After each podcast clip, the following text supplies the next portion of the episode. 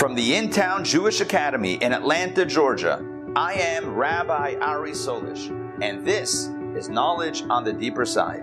In this podcast, we discuss the most inspiring and stimulating Jewish ideas, ideas that challenge the way you think and feel. To sponsor a class or episode, please visit intownjewishacademy.org slash sponsor. And now, on to the episode. Right, ladies and gentlemen, welcome to Daily Power Parsha. Today is Wednesday, May 11th, 2020, and we're not in Alaska, we're not in Nigeria.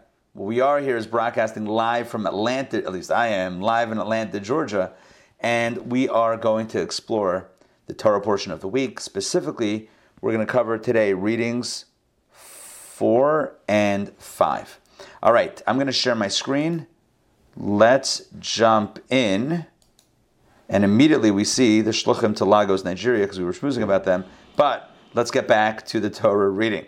All right, again, Torah portion this week is Emor, reading 5, Leviticus chapter 23, verse 23. Yes, it's 23 23, a la Michael Jordan, joking. 23 23, and this is the Torah's conversation about the holidays. We're going to go through all of the biblical holidays here and they're required. Hold on. I was going to say sacrifices, but I don't know if those are detailed here. Mm, not yet. All right. We're going to go through the holidays here. Let's jump in. And the Lord and the Lord spoke to Moses saying, "Oh, up until now, as you as you know, we've been exploring commandments that are related to the priests, the Kohanim, whether it's regard to personal sanctity or who they can marry or the gifts to the Kohen that they have to eat in a state of purity. Yesterday we talked about if they're entering the temple or doing the service or eating of the sacrifices, sacrificial meat, while in a state of impurity, it's not good. Anyway, the commandments were primarily focused on the priests. This is a these are commandments now to the entire nation because God tells Moses, speak to the children of Israel, not to Aaron and, and the children of Israel, but to the children of Israel. And so we know it's a universal command, saying the following In the seventh month, on the first of the month. It shall be a Sabbath for you, a remembrance of Israel through the shofar blast, a holy occasion. We have a lot of clues as to what this holiday is. First of all, when is it? Seventh month, first day. That's Tishrei 1, the first day of Tishrei. It shall be a Sabbath for you. That means that it's a day of rest. Don't do work on that day. Remembrance of Israel, okay. God is going to remember us through the shofar blast. That should give a pretty good indication of what we're talking about. And of course, it's a holy occasion, it's a, it's a holiday. When we put all the pieces together, we know that the Torah is talking about Rosh Hashanah. This is the Torah's way of talking about Rosh Hashanah. You shall not perform any work of labor, and you shall offer up a fire offering to the Lord. And here we get a clue as to what shall be done. There is a special fire offering that is brought on the holiday in commemoration of the holiday. So that's Rosh Hashanah. Let's continue. Um, I want to mention one other thing. The Torah uses the phrase zichron trua, a remembrance of the shofar. I, I know there's brackets here.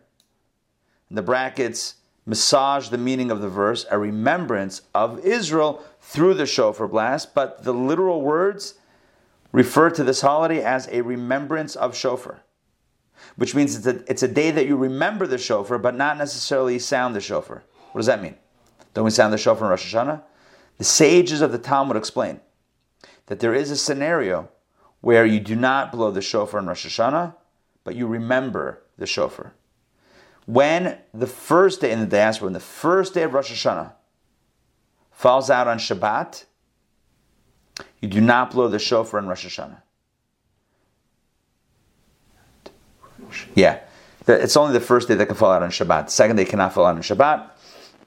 When the first day of Rosh Hashanah falls out on Shabbos, on Shabbat, you do not blow the shofar for a technical reason, because it could be that somebody is unfamiliar with how to sound the shofar, and they might want to take the shofar their shofar to the rabbi's house to ask for guidance and how to do it. And meanwhile, you're carrying an item from public domain to private domain or carrying something within a public domain more than four cubits, i.e., six feet. And that could be problematic on Shabbat. Therefore, we say, you know what? Don't blow the shofar.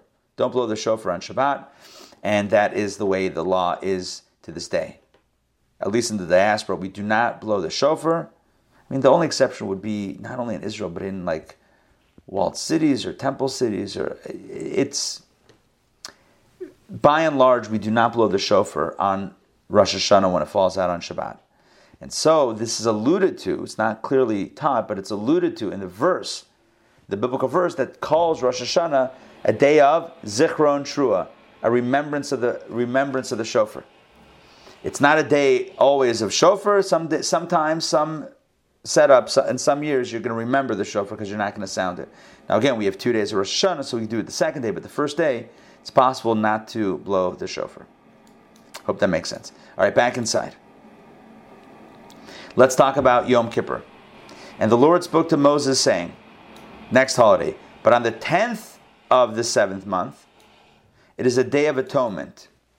There you go. Day of atonement. It shall be a holy occasion for you. Once again, it's a holiday. You shall afflict yourselves. We had that before. You shall afflict yourselves. No, it doesn't mean um, walking on hot coals or something. Afflict yourselves means fasting and the other forms of deprivation that we do on Yom Kippur. You shall afflict yourselves and you shall offer up a fire offering to the Lord, special offering for Yom Kippur. You shall not perform any work on that very day. No work on Yom Kippur. For it is a day of atonement. For you to gain atonement before the Lord your God. If you're working, you're not going to be focusing on the theme. The theme is atonement. No work, no distractions, no eating, no drinking, all locked in with God. For any person who will not be affl- afflicted on that very day shall be cut off from its people. In other words, this is a very important day in Judaism and on the Jewish calendar for Jews, etc. And any person who performs any work on that very day, I will destroy that person from amidst its people. Clearly, God is not happy with Yom Kippur not being treated like Yom Kippur. You shall not perform any work. This is on Yom Kippur. This is an eternal statute throughout your generations and all your dwelling places. It is a complete day of rest for you. In fact, in the Hebrew, it doesn't say that exactly. It says Shabbat, Shabbaton.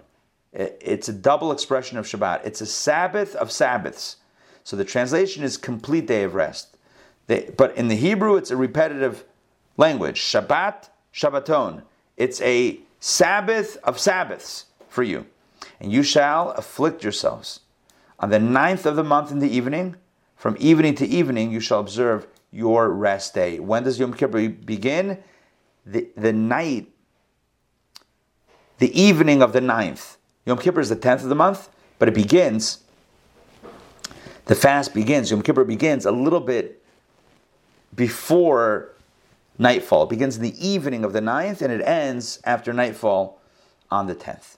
So it's about a 25 hour, 25, 26 hour fast.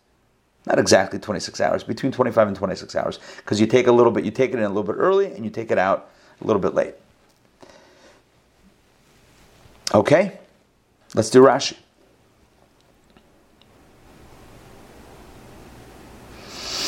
A remembrance of Israel through the shofar blast. Rashi says, on this Rosh Hashanah day, a remembrance before God of the Jewish people is evoked. The simple meaning. I gave you this, the, the illusion, the hint. Zikron Zichron and not always will you sound the shofar, because sometimes on, when it falls out on Shabbos, you won't. So then you'll have to remember the shofar. You won't actually be listening to it, you'll think about it.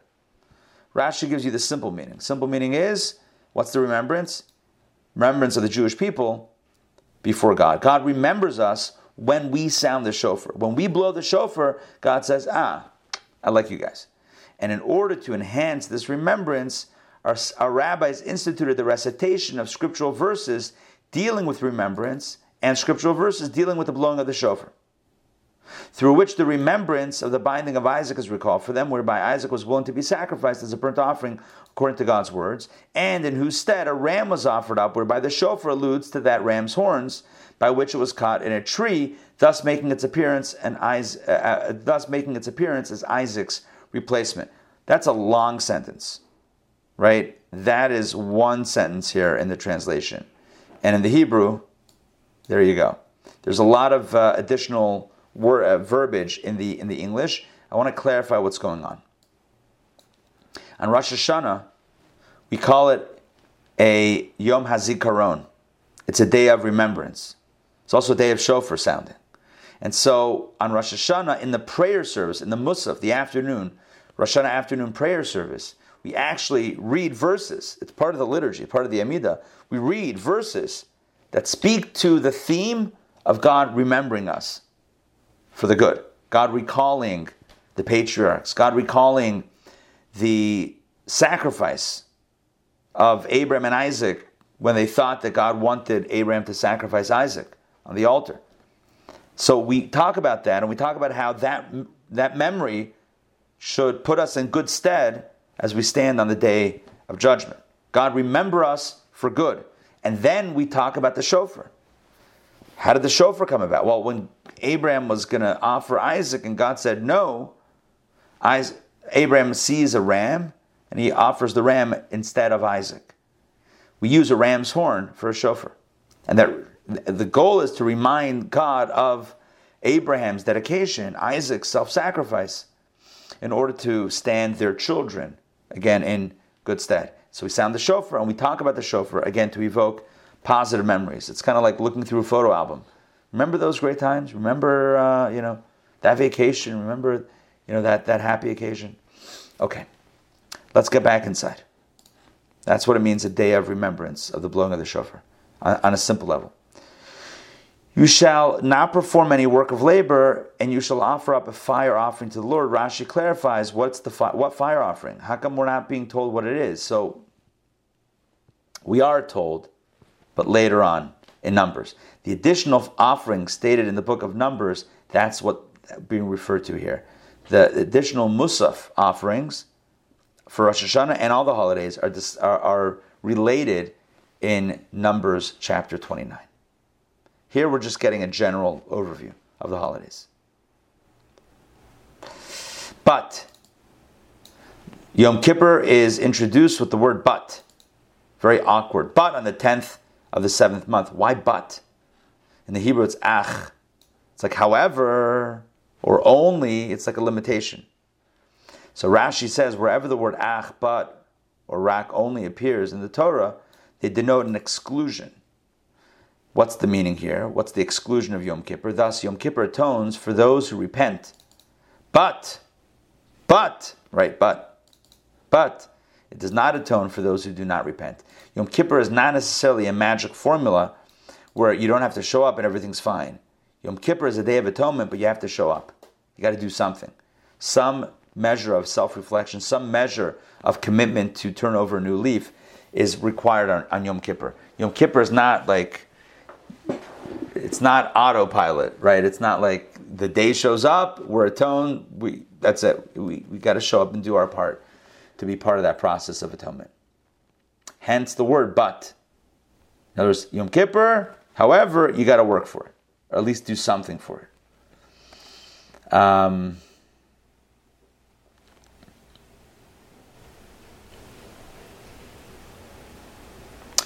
You shall not perform any work on Yom Kippur. Rashi asks, and I was one, you know, the same question that I had, which is, it's already been stated above in verses 28 and 30.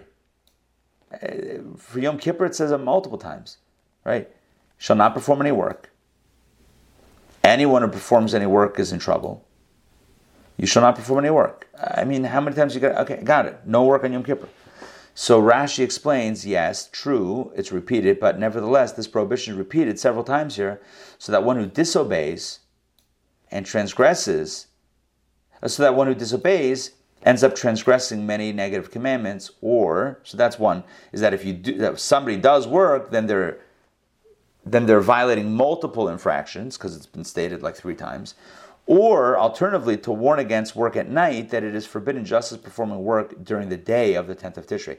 So, working on the night, like the 9th going into the 10th at night, or working the next day are the equivalent. They're both not supposed to be done on Yom Kippur. Okay, so that is reading number five. And I'm asking myself the question now why did I jump to reading number five when I believe we were up to reading number four? This is a little bit awkward, not to lie.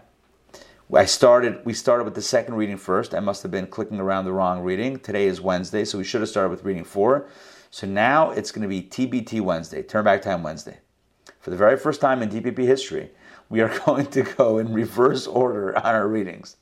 It happens. It's happening now, but it's all good. It's all good. We're going to go back to reading four, where and it should have been a red flag that we're starting from Rosh Hashanah, but where the the topic of the holidays is introduced and then we'll know already how it ends. We know the ending of the story. It ends, I mean, it doesn't end, but we got up to Rosh Hashanah and Yom Kippur. But how does it begin? Leviticus chapter 23, verse number 1. And the Lord spoke to Moses, saying, It's a very similar beginning. Maybe when I was clicking around, it just Speak to the children of Israel and say to them, The Lord's appointed holy days, that you shall designate as holy occasions, these are my appointed holy days. In other words, I'm about to share with you, God says to Moses, to tell the people, I'm about to share with you my holidays that you should observe, that you should designate. Right? These are God's appointed days that you shall designate as holy occasions. In other words, God's saying, It's my holiday. I want you in on it. I want you to be part of this. These are special days for me. I want these to be special days for you. These are my appointed times with a colon. In other words, here's the list. And we begin with Shabbat, our weekly holiday. You might think that the Torah is going to segue into like the major holidays, the annual holidays. Not so fast. For six days, work may be performed, but on the seventh day, it is a complete rest day, a holy occasion. You shall not perform any work. It is a Sabbath to the Lord in all your dwelling places. This is talking about Shabbat. Shabbat, Shabbaton, Shabbat, Hila Hashem. Multiple times it refers to it as Shabbat or the Sabbath or Shabbos, as Ashkenazic Jews like to say, Shabbos. Right? It, it, this is Shabbat, Shabbos. No work should be done. It comes every seventh day. The question is asked if we're talking about holidays, why mention Shabbat? And I already answered it sort of. The answer is because Shabbat is a holiday. Yes, it comes around a little bit more frequently. It comes around 52 times as opposed to once a year. Nonetheless, it's still a holiday. And it's also reminding us, I think, to me, of the special gift that we have every single week. You know, everyone loves a holiday. You look forward to it. You have it on the calendar. It's like, oh, I get to take off time from work. It's going to be so much fun. We'll go somewhere. It's like, oh, it's, all, it's, a, it's, it's a holiday, an annual holiday. It's a very special thing. And by by framing Shabbat as a holiday, perhaps the message is the reminder for us is to treasure our weekly sabbatical, as it were, our weekly holiday, like we treasure the annual holidays. Don't just treasure the once a year thing, treasure the once a week opportunity to rest, relax, reconnect, and rejuvenate. All right, back inside. Then the Torah resets the conversation. These are the Lord's appointed holy days, holy occasions, which you should designate in their appointed time. Now on to the annual holidays. In the first month, you see, we're not starting with the seventh month. In the first month, on the 14th of the month, in the afternoon, that's the 14th of Nisan, you shall sacrifice the Passover offering to the Lord. That's when you bring the korban pesach, the paschal lamb. And on the 15th day of that month, which begins that night. It's the festival of unleavened cakes to the Lord. We call that Chag HaMatzot, the festival of matzah. You shall eat unleavened cakes for a seven day period. Manischewitz loves hearing this, right? You shall eat unleavened cakes, eat matzah for seven days. On the first day there shall be a holy occasion for you. You shall not perform any work of labor. No work on day one of Rosh Hashanah. Uh, sorry, of Pesach, Passover. And you shall bring a fire offering to the Lord for a seven day period. On the seventh day, there shall be a holy occasion. You shall not perform any work of labor. So, day one of Pesach and day seven of Pesach are the non work days. The five days in between are known as Chol HaMoed, days in which work at least some work is permitted. So day one and day seven are the forbidden days of Pesach holiday, uh, of work. The middle days are days of um, permission of work. So that's Passover. And the Lord spoke to Moses, saying, Let's continue in the, in the, in the year, in the cycle of the year. Speak to the children of Israel and say to them, When you come to the land which I am giving you, and you reap its harvest, you'll be in Israel. So not yet. Don't no need to do this mitzvah yet. But when you go into Israel, and you'll have a farm, and you'll plant, and then you reap the harvest. You shall bring to the Kohen an omer of the beginning of your reaping, the first grains that grow, an omer is an amount of, of, of food, like a volume. You bring an omer of the, of the harvest, of the reaping, to the Kohen. And he shall wave the omer. Yeah, that means literally move, move it around before the Lord, in other words, in the temple, in the Mishkan, so that it will be acceptable for you. The Kohen shall wave it on the day after the rest day. What that means is the day following the first day of Passover is when the Omer offering is brought. So again, Passover, at least in Israel, is a seven day holiday. Day one and seven are the non work days or the prohibited work days. So this would be day two or night two of Passover is when, or day two is when you bring the Omer offering. And on the day of the way of your waving the Omer, when you bring that Omer offering, that first reaping to the Kohen, you shall offer up an unblemished lamb in its first year as a burnt offering to the Lord. Bring a burnt offering. Its meal offering shall be two tenths of an ephah of fine flour mixed with oil.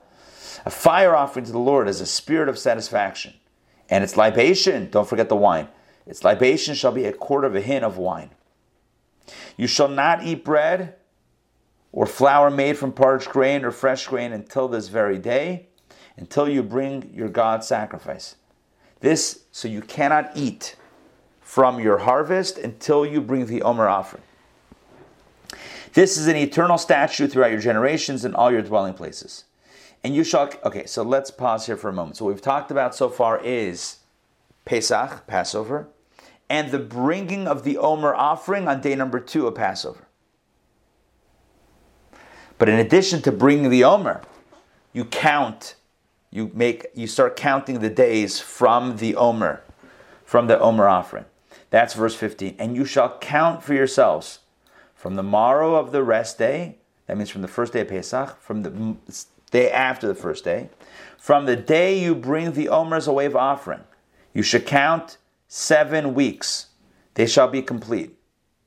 You shall count until the day after the seventh week namely the 50th day, on which you shall bring a new meal offering to the Lord. So you bring the Omer offering on the day after the first day of Pesach. So day two of Pesach, you bring the Omer offering, and then you count. That day is day one. I know it's the second day of Passover, but for the Omer purposes, it's day one, day two, day three, day four, day five, day six, day seven, etc. You keep on counting until you count seven weeks, which are 49 days. And then the day after, the day after is the time to bring a new meal offering to the Lord, right? On the 50th day, you bring a new meal offering to the Lord. Now, what happens on that 50th day? It's another holiday, which the Torah will tell us about soon. What's the holiday? It's the holiday of Shavuot. Shavuot comes exactly 50 days, oh, sorry, it's the 50th day after the second day of Passover. So, the Passover day one is the 15th of Nisan, as we saw before. The next day is when you bring the Omer offering. Then you start counting on that day 49 days. After you count 49 days, the next night or the next day is the next holiday. From your dwelling places, you shall bring bread on Shavuot. Set aside two loaves made from two tenths of an ephah. They shall be of fine flour, and they shall be baked, leavened. Chametz. Chametz. Tefena. The first offering to the Lord. And associated with the bread, you shall bring seven unblemished lambs in their first year, one young bull, and two rams. These shall be a burnt offering to the Lord along with their meal offering and libations a fire offering with a spirit of satisfaction to the Lord. This is what's brought on the holiday of Shavuot. And you shall offer up one he goat as a sin offering, and two lambs in their first year as a peace offering. Don't know what that is, but that seems to be an erroneous line. And the Kohen shall wave them in conjunction with the first offering bread as a waving before the Lord. Moves it around. Along with the two lambs. That's a heavy lift. They shall be holy to the Lord and belong to the Kohen. And you shall designate on this very day, that's day 50, from the Omer from the from the Omer offering, day 50. You shall designate this day a holy occasion. It shall be for you. You shall not perform any work of labor. This is an eternal statute in all your dwelling places throughout your generations. And I need to tell you what's going on right now. Today is day 25 of the Omer. Today is the 25th day since we started counting the Omer. We don't have a temple. We didn't bring the Omer offering on day two of Passover, but still count. Theoretically, right? We can count like if the Omer was to be brought, well, that's day one. Or this is day one, this is day two, this is day three. Today is day 25 of the Omer of the Omer count. On day 50, that's Shavuot, that's the next holiday. The anniversary of the giving of the Torah at Sinai, which is not specified here, by the way. We know that, but it's not mentioned here. What's mentioned here is a holiday, animal sacrifices, bread, uh, chametz bread, leavened bread, um, wine libations, no work, holy occasion. Okay, let's get back inside. So we've talked about let's just let's just kind of recap. We've so far talked about a few major holidays. We started well, we started off with Shabbos. Shabbos kind of interject was interjected, you know. Let's talk about the holidays, but first a message from Shabbos. Don't forget about me. So we have Shabbos. Then we got to the annual holidays. We talked about Passover. We talked about the Omer offering. Okay. We talked about the bring the Kohen and Omer, right? Then we talked about the counting of the Omer. And day 50, which is a holiday where you bring a new meal offering and there's all this other stuff, all these other all these animals that are brought.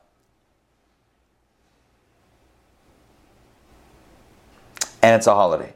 That is Shavuot. We talked about Passover, the Omer, the counting of the Omer, and Shavuot we know what tomorrow is going to talk about, right? Tomorrow we'll, we'll be talking about Rosh Hashanah. Well, sorry, not tomorrow. The next reading, we'll be talking about Rosh Hashanah and Yom Kippur. We already did that. We, we preempted that. There's still one holiday that, that follows, and that is Sukkot, which we haven't covered, which we'll cover on Friday. But now I want to get to the last verse of this reading, verse 22. Remember, we did we did Passover, Omer, counting of the Omer, Shavuot. The next is going to start with Rosh Hashanah and Yom Kippur. But here's one verse in between those two. When you reap the harvest of your land, now it's a mitzvah to farmers. When you reap the harvest of your land, you shall not completely remove the corner of your field during your harvesting. Don't reap, don't take away, don't bring in the corner of your field and you shall not gather up the gleanings of your harvest. If you leave something there, don't, don't go back and get it, or if it drops, don't pick it up. Rather, you shall leave these for the poor person and for the stranger. I am the Lord your God. Interesting. We suddenly get in the middle of a holiday conversation, suddenly the Torah talks about the agricultural mitzvot of leaving parts of your field for the poor. Okay? Interesting. By the way, this will be the subject of tonight's Torah studies class. Verse 22. That seems to come in the middle of nowhere. It seems to be completely out of context. Talk about holidays. Pesach, the Omer, Shavuot, Rosh Hashanah, Yom Kippur, Sukkot. Verse 22. If you have a farm, when you reap the harvest, leave a corner, leave it for the poor. It's a holiday? It's a mitzvah. Why, why you Tonight we're going to be exploring that. Let's go back and do Rashi's. Okay, hope that makes sense what I just said. Um, speak to the children of Israel the Lord's appointed holy days. Designate the times of the festivals. so that all of Israel will become accustomed to them, meaning that they should proclaim leap years for the Jews in the diaspora who had uprooted themselves from their place to ascend to Jerusalem for the festivals, but who had not yet arrived in Jerusalem. The leap year would enable them to arrive in time. Consequently, in ensuing years, they would not lose hope of arriving on time and would be encouraged to make the pilgrimage. In other words, there's a mechanism in Jewish law and practice to work with the calendar and to make it feasible for everybody to travel in to Jerusalem to spend the holiday in and around the Holy Temple. Let's continue for six days. Rashi asked the question that I asked before why does the Sabbath, designated by God, appear here amidst the festivals designated by the Sanhedrin, the High Court? Why are we mentioning Shabbat in a conversation about the holidays, the festivals? Rashi answers to teach you that whoever desecrates the festivals is considered to have transgressed as severely as if he had desecrated the Sabbath. And that whoever fulfills the festivals is considered as if he fulfilled the Sabbath, and his reward is great. We know Shabbat cracks the top 10, 10 commandments. Shabbat is in the, top, is in the Ten Commandments. And now we're learning that it's not just Shabbat that's special, the holidays are also special. They're on the level of Shabbat.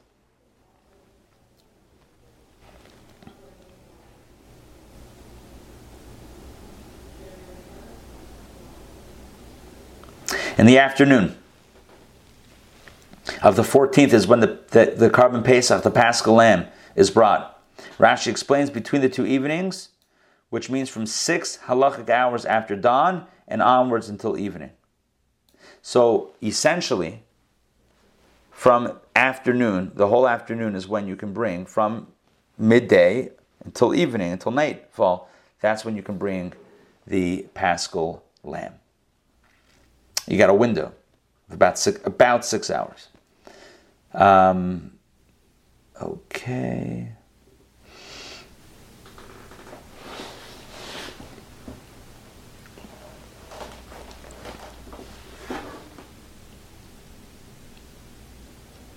You shall bring a fire offering to the Lord in any case. If there are no bulls, bring rams. If there are neither rams nor bulls, bring lambs.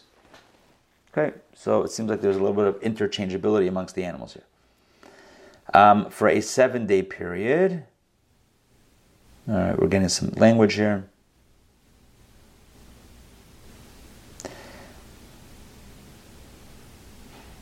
Okay. Skip that Rashi. Bring an Omer. The first of the harvest from the fields, that is the omer that you bring on the second day of Passover. Thus, one is permitted to proceed with the general harvest only after this omer has been reaped. Listen to this. You got to bring an omer. And not every farm has to bring an omer. It's done on behalf of the entire Jewish people. But the omer has to be brought. Some offering, some designation from a field in Israel has to be brought to the temple. And that allows the harvest to commence. An omer is a tenth of an ephah. That was the measure's name, like, and they measured it with an omer. An omer is a measure. Wave. Shall wave the omer. What does it mean to wave? Every mention of waving in Scripture denotes moving back and forth, up and down. It is moved back and forth to prevent evil winds, an evil spirit, as it were. It is moved up and down to prevent evil dews, i.e., the dew should not be, should be a blessing for the crop, not a curse. Oh no, evil winds means literally evil winds. It seems like evil winds and evil dews. Who would have thought that there are evil dews? Um, so that it will be acceptable for you if you offer it up according to these instructions. It will be acceptable for you. On the day after the rest day, that refers to on the day after the first holy day of Passover, since the past, since the holiday is also called Shabbat, a rest day in Scripture, as we saw before. For if you say that it means the Sabbath of creation, i.e., the actual Sabbath, the seventh day of the week, you should you would not know which one, which Sunday should this be brought on. So therefore, it doesn't mean Sunday, the day after Shabbat. It means the day after day one of the festival.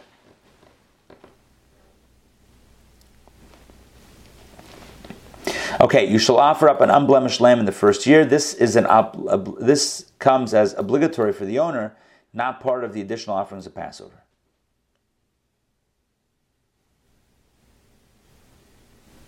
It's meal offering. That's like the normal meal offering that accompanies the sacrifice. Two tenths of an ephah of flour. It was double the usual meal offering for a lamb, which is one tenth. It's double. a little bit more flour here. Libation, quarter of a hin of wine. Although its meal, its meal offering is double, its libations are not double, but the usual libation prescribed for a lamb. So the only thing that's the only ingredient, if you will, in this offering that is that is um, is uh, magnified is the flour offering. On Pesach, you shall not eat bread or flour made from parched grain or fresh grain. This refers to flour made from tender plump grain that is parched in an oven.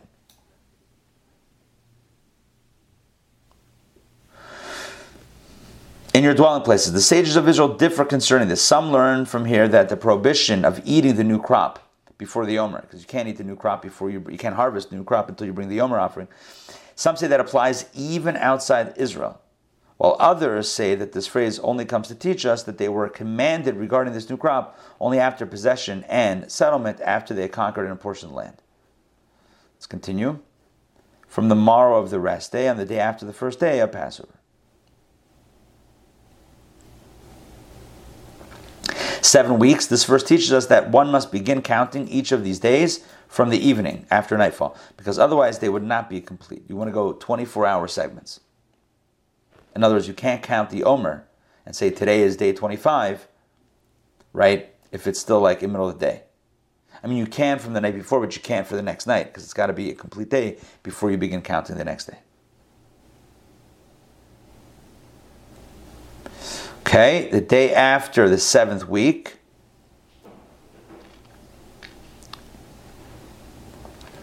Barash says, but not inclusive, making 49 days. You count 49 days, and then day 50 is the next holiday. You shall count 50 days and bring a meal offering to the Lord, but we count, Rashi asks, but we count only 49 days. Therefore, the meaning is on the 50th day you shall bring this meal offering of the new wheat crop. But if I say that this is a midrash, but I say that this is a midrashic explanation of the verse, but its simple meaning, I'm cutting up brackets, is until but not inclusive of the day after the completion of the seventh week, which is the 50th day, you shall count. Accordingly, this is a transposed verse. You just have to move some words around in the Hebrew so that it's more intelligible. A new meal offering, this is the first meal offering brought from the new crop. Now, if you ask, but was the but was not the meal offering of the Omer already offered up, as we said a few verses ago? The answer is that it is not like other meal offerings, for it comes from barley, and hence this meal offering is new, since it is the first meal offering from the wheat crop. The Omer on Pesach, I was waiting to say this before. The Omer offering on Pesach is from barley. And on Shavuos, the, the, the, the bread offering, the meal offering, is from the wheat, not from barley, from wheat. You go from barley to wheat from animal food to human food. That is the journey and the spiritual journey of Pesach to Shavuot.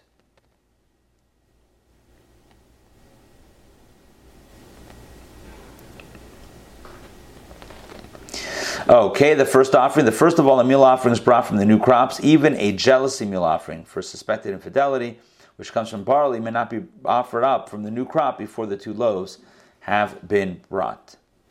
So basically, you can start harvesting the crop and eating the food after Pesach, but you don't bring an offering in the temple from the new crop until after Shavuot, because Shavuot is the first time you bring from the new crop. Okay?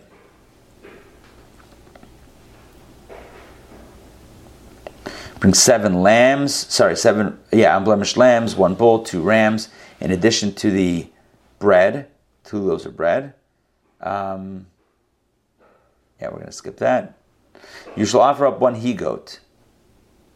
One might think that the seven lambs preceding verse and the he goat mentioned here are the same seven lambs, and the he goat enumerated in numbers. However, when you reach the enumeration there of the bulls and rams, the number of each, the numbers of each animal, they are not the same as those listed here. You must now conclude that these are separate and those are separate these are brought in conjunction with the bread, and those are additional offerings for the festival. So you have two, two reasons to bring offerings. Number one, because it's a holiday, that's discussed in Numbers. And number two, because of the Omer offering, or because of the new bread, not the Omer offering, because of the new bread, right? The the, the shtei halechem, the two loaves of bread that are brought on that day, and that's what's mentioned here in Leviticus. Okay, The Kohen waves them. This teaches us that they require waving while still alive.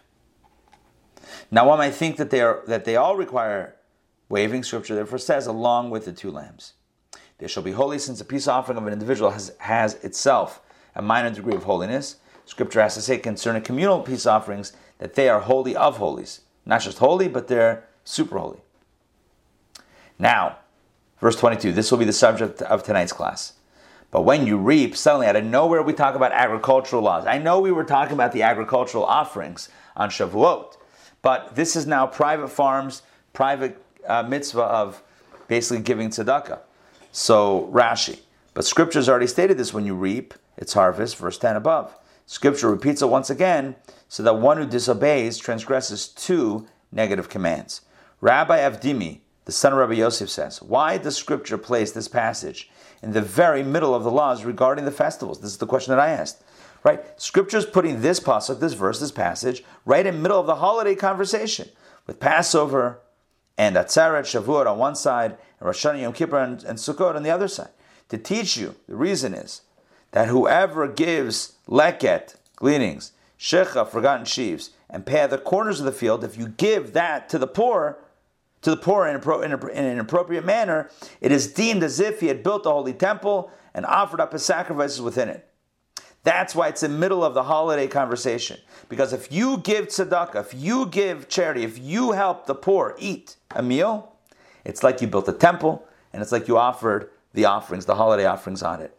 It's that level of, of, of beauty and, and mitzvah that happens when we help out each other. We're going to expand on that tonight. You shall leave, leave it before them and let them gather it up. Let the poor take it themselves, and you shall not help one of them since this will deprive the others. If you start helping one, well, then others are not going to have an equal shot. Let everyone take what they need. I am the Lord your God who is faithful to give, re- to give reward to those who fulfill my Torah. And in summation, just the thought that, that, that is sticking with me is this well, really, two thoughts. Number one, what we just spoke about the, the power of giving and the power of seeing to it that if I have what I need, that I'm going to make sure that somebody else has what they need. I'm not only going to be satisfied with what I need and, and what I want. And the moment I hit that, I, I can tell myself, we're good. Life is good. I have what I need. I think we're fine here. Jewish values, Torah values, drives us or drive us to look toward the welfare and the well being of the other. And I say to myself, I have this big field, lots of food in my field. Okay? How can I help use this for someone else in need? How do I help? How to help uh, someone in need? I heard along these lines. I'm going to tell you a great story. I just heard it over Pesach, over Passover, from my father-in-law. As um, did you meet my father? I don't think he was on any zooms. All right, my father, Leah's dad, is a rabbi, Chabad rabbi, and a spiritual mentor, a spiritual um, uh, teacher in uh, Johannesburg in South Africa. He teaches in the yeshiva, and he has other. So he lives in, in the community and he has a neighbor. His neighbor comes from a Chabad family and he went into business. He was a rabbi and he was serving as a rabbi in a synagogue, and then he decided that he's going to do some investing in real estate. So he tells me the story, unbelievable story. The very first deal, the very first deal that he got, this young man who was a Chabad rabbi. He was working like youth, running youth programs in a synagogue. He decides he wants to go into real estate. His first project, he buys a building, gets investors, buys a building, and it's a rental. Okay, he's making income. He gives the building to two Jewish organizations, two Chabad organizations, essentially. All the he still owns the building, but all the profit that's generated from this building is going to go straight to charity, straight to, the, to support these two, these two organizations. That was his first venture, and he did it intentionally so that his first business deal should not be about himself, but should be about supporting, supporting Torah, supporting uh, Jewish institutions in, in Johannesburg, in South Africa. That was his first deal. And from that, obviously, you know, he is continuing to give tzedakah from his other, his other income. He's giving charity from his other his other um, uh, his other successes in business. But it was a statement. My father said it was like he wanted, you know, a, a blessing for his business and he wanted to, you know, start off on the right foot. First deal is not for him. First deal is for God, right? First deal is for God's people, it's for the, you know, for, for the Jewish people, for Judaism, for Torah, and mitzvot, and Chabad. That was the first deal. After that, he'll take for himself also. But I think it's a powerful perspective, right? I have a field. What's the perspective? It's mine. I'm not going to give anything away. Or, yes, it's my field. Not suggesting that everyone give away everything they have, right? And not, but it's my maybe the first the first property, sure. But you know, make sure you have somewhere to live also. The point is that you have a field. First thought is, okay, how, how does this benefit someone else? How do I how do I think about someone else? How am I, you know, blessing others with my blessings? It's a powerful perspective. Leket, Shikha, and Peah, the three parts of the field that we leave to those that are less fortunate, at least monetarily, than us. Those that are in need of food, those that are going hungry, can come and eat from our fields. That is Jewish values. That is the Torah perspective on field ownership. What do you mean? It's my field. Can I do whatever I want with it? Sure, you can. Absolutely. But you know what? You're in God's world. Ultimately, we're all tenants. Ultimately, we're all temporary residents on this beautiful earth of God's. And so, if not, not in the form of a threat, but like if we, we want God to bless us with space and with resources and with wealth and with whatever we need, we want that blessing. Makes sense to take care of God's children as we ask for God to take care of us. All right, thank you for joining. And the other point I was going to say is Shabbat. What a beautiful day to have every week a, a mini sabbatical. All right, thank you for joining today. Any questions, comments? Yeah, Joy. And to remind us that God gave us manna in the desert. Yes. Yes. God fed us. It's like I'm tempted. I don't want like I hate pulling like the the dad card or the parent card, but sometimes the kids are like they're hesitant to share or something, and I'm like, "Hello, how do you think you got that? like you're not gonna share. How do you think you got that? Seriously." It's like I don't know, whatever, whatever example you can conjure up, whether it's food or stuff or whatever it is. It's like one kid's a little hesitant. I'm like, do me a favor, like it's please share that. It's uh, but that's how God. Can you imagine God's perspective? It's like a bunch of people grabbing things, and God's like, literally, you're grabbing stuff away from someone else. Don't you know what's going on here? It's like um, it doesn't make any sense. How do you think you got? You think it's yours? How did you get it?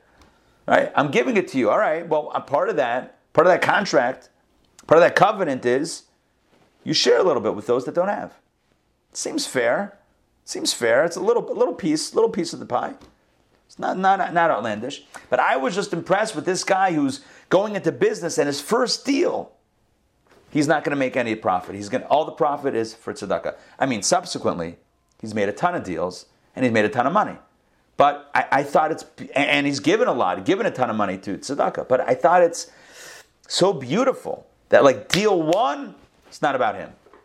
It's like starting off on the right foot with the right perspective. It's very special.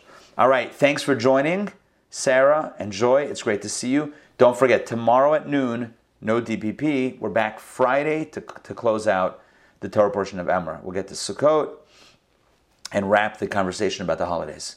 All right, have a wonderful day. And tonight, 7:30 p.m., Torah studies. We'll talk more about that verse about the agricultural gifts. All right. See y'all hopefully later and or you, the next few days. All right, take care. Have a great day.